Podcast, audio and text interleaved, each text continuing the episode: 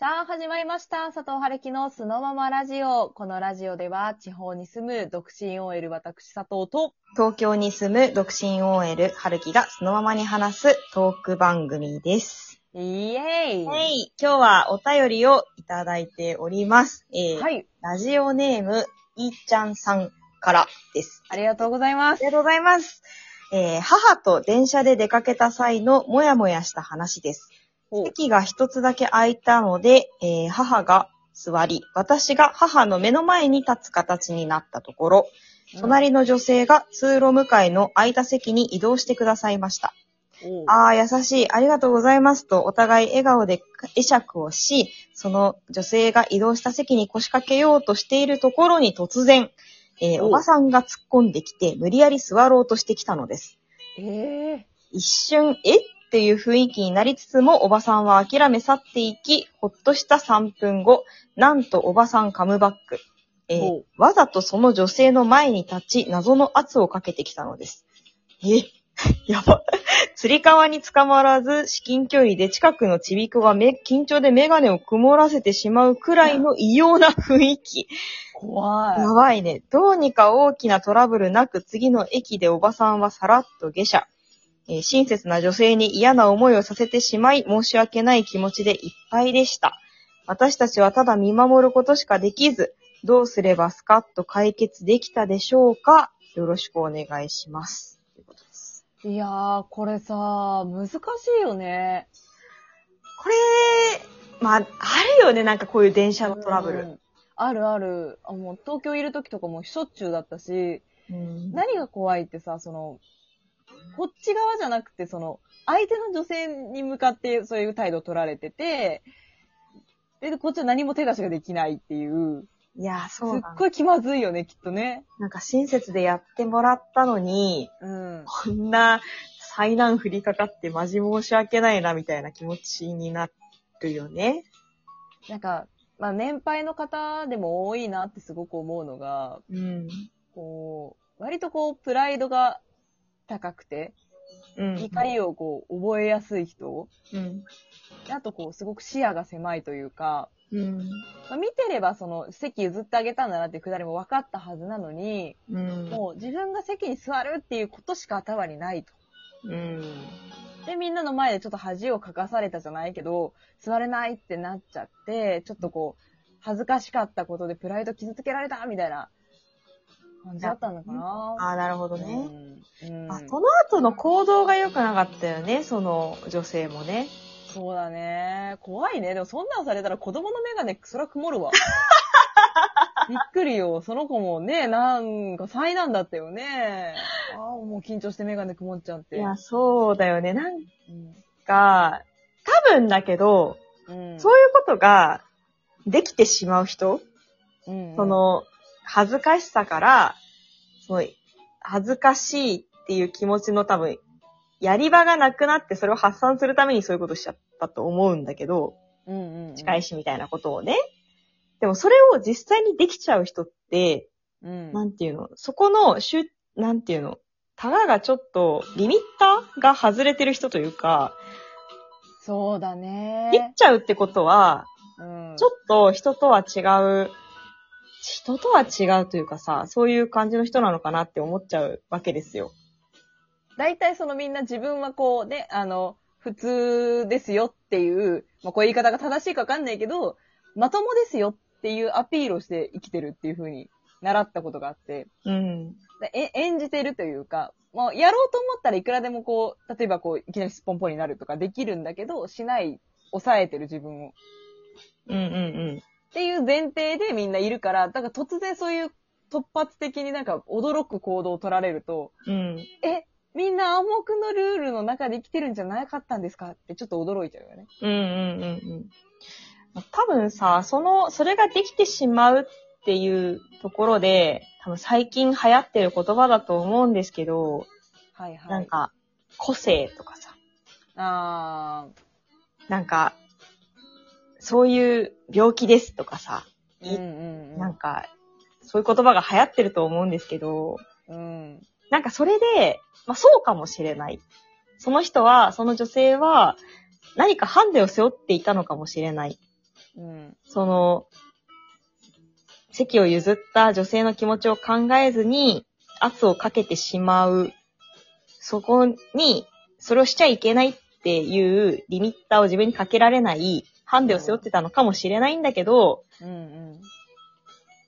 じゃあ、そういう人だって分かってる周りの人が、なんで誰もその女性のそばにいなかったんだろうっていうところに、なんかなんていうの、その、社会の行き届いてなさに結構なんか悲しくなったよね、私は。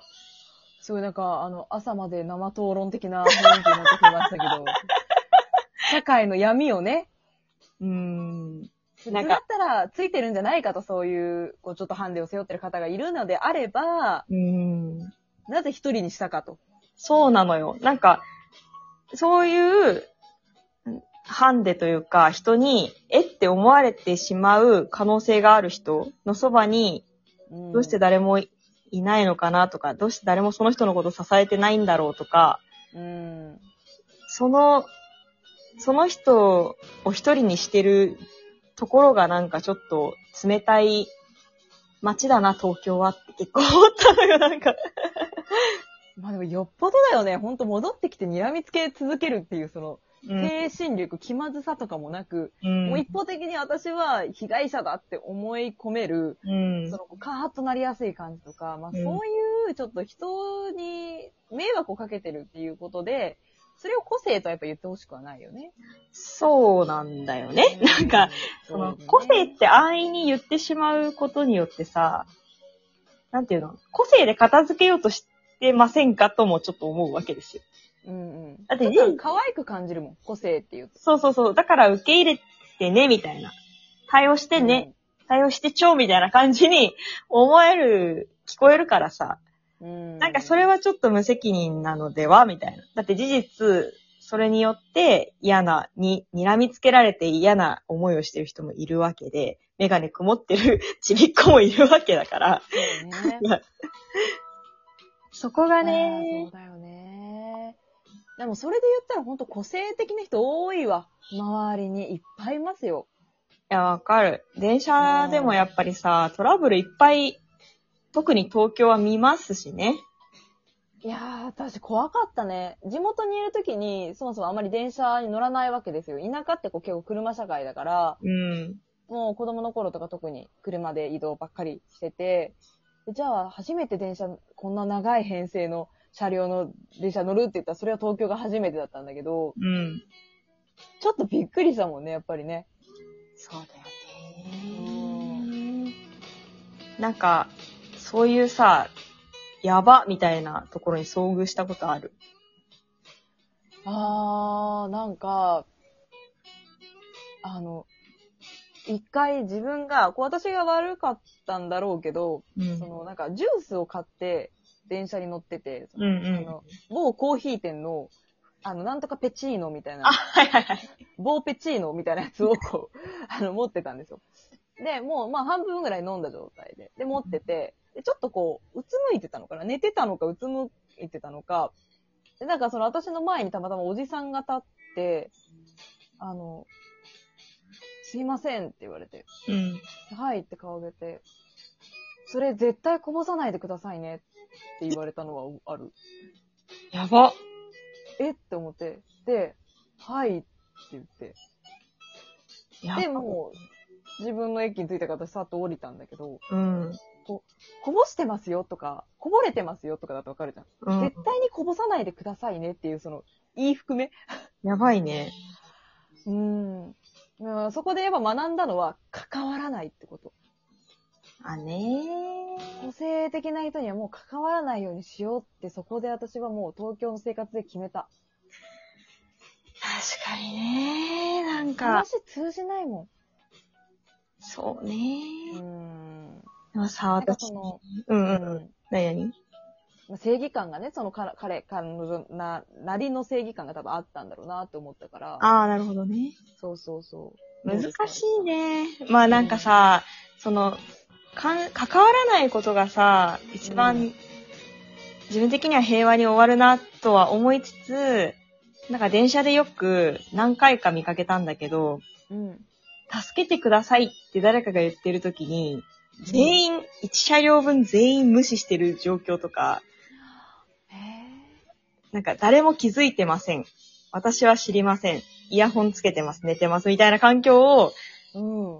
2回ぐらい遭遇したことあって、怖ー。なんかすごい不思議な感覚だった。え、見えてるよね、みんな、みたいな。この人が今今、はるきさんは、そう。臨戦態勢に入るの？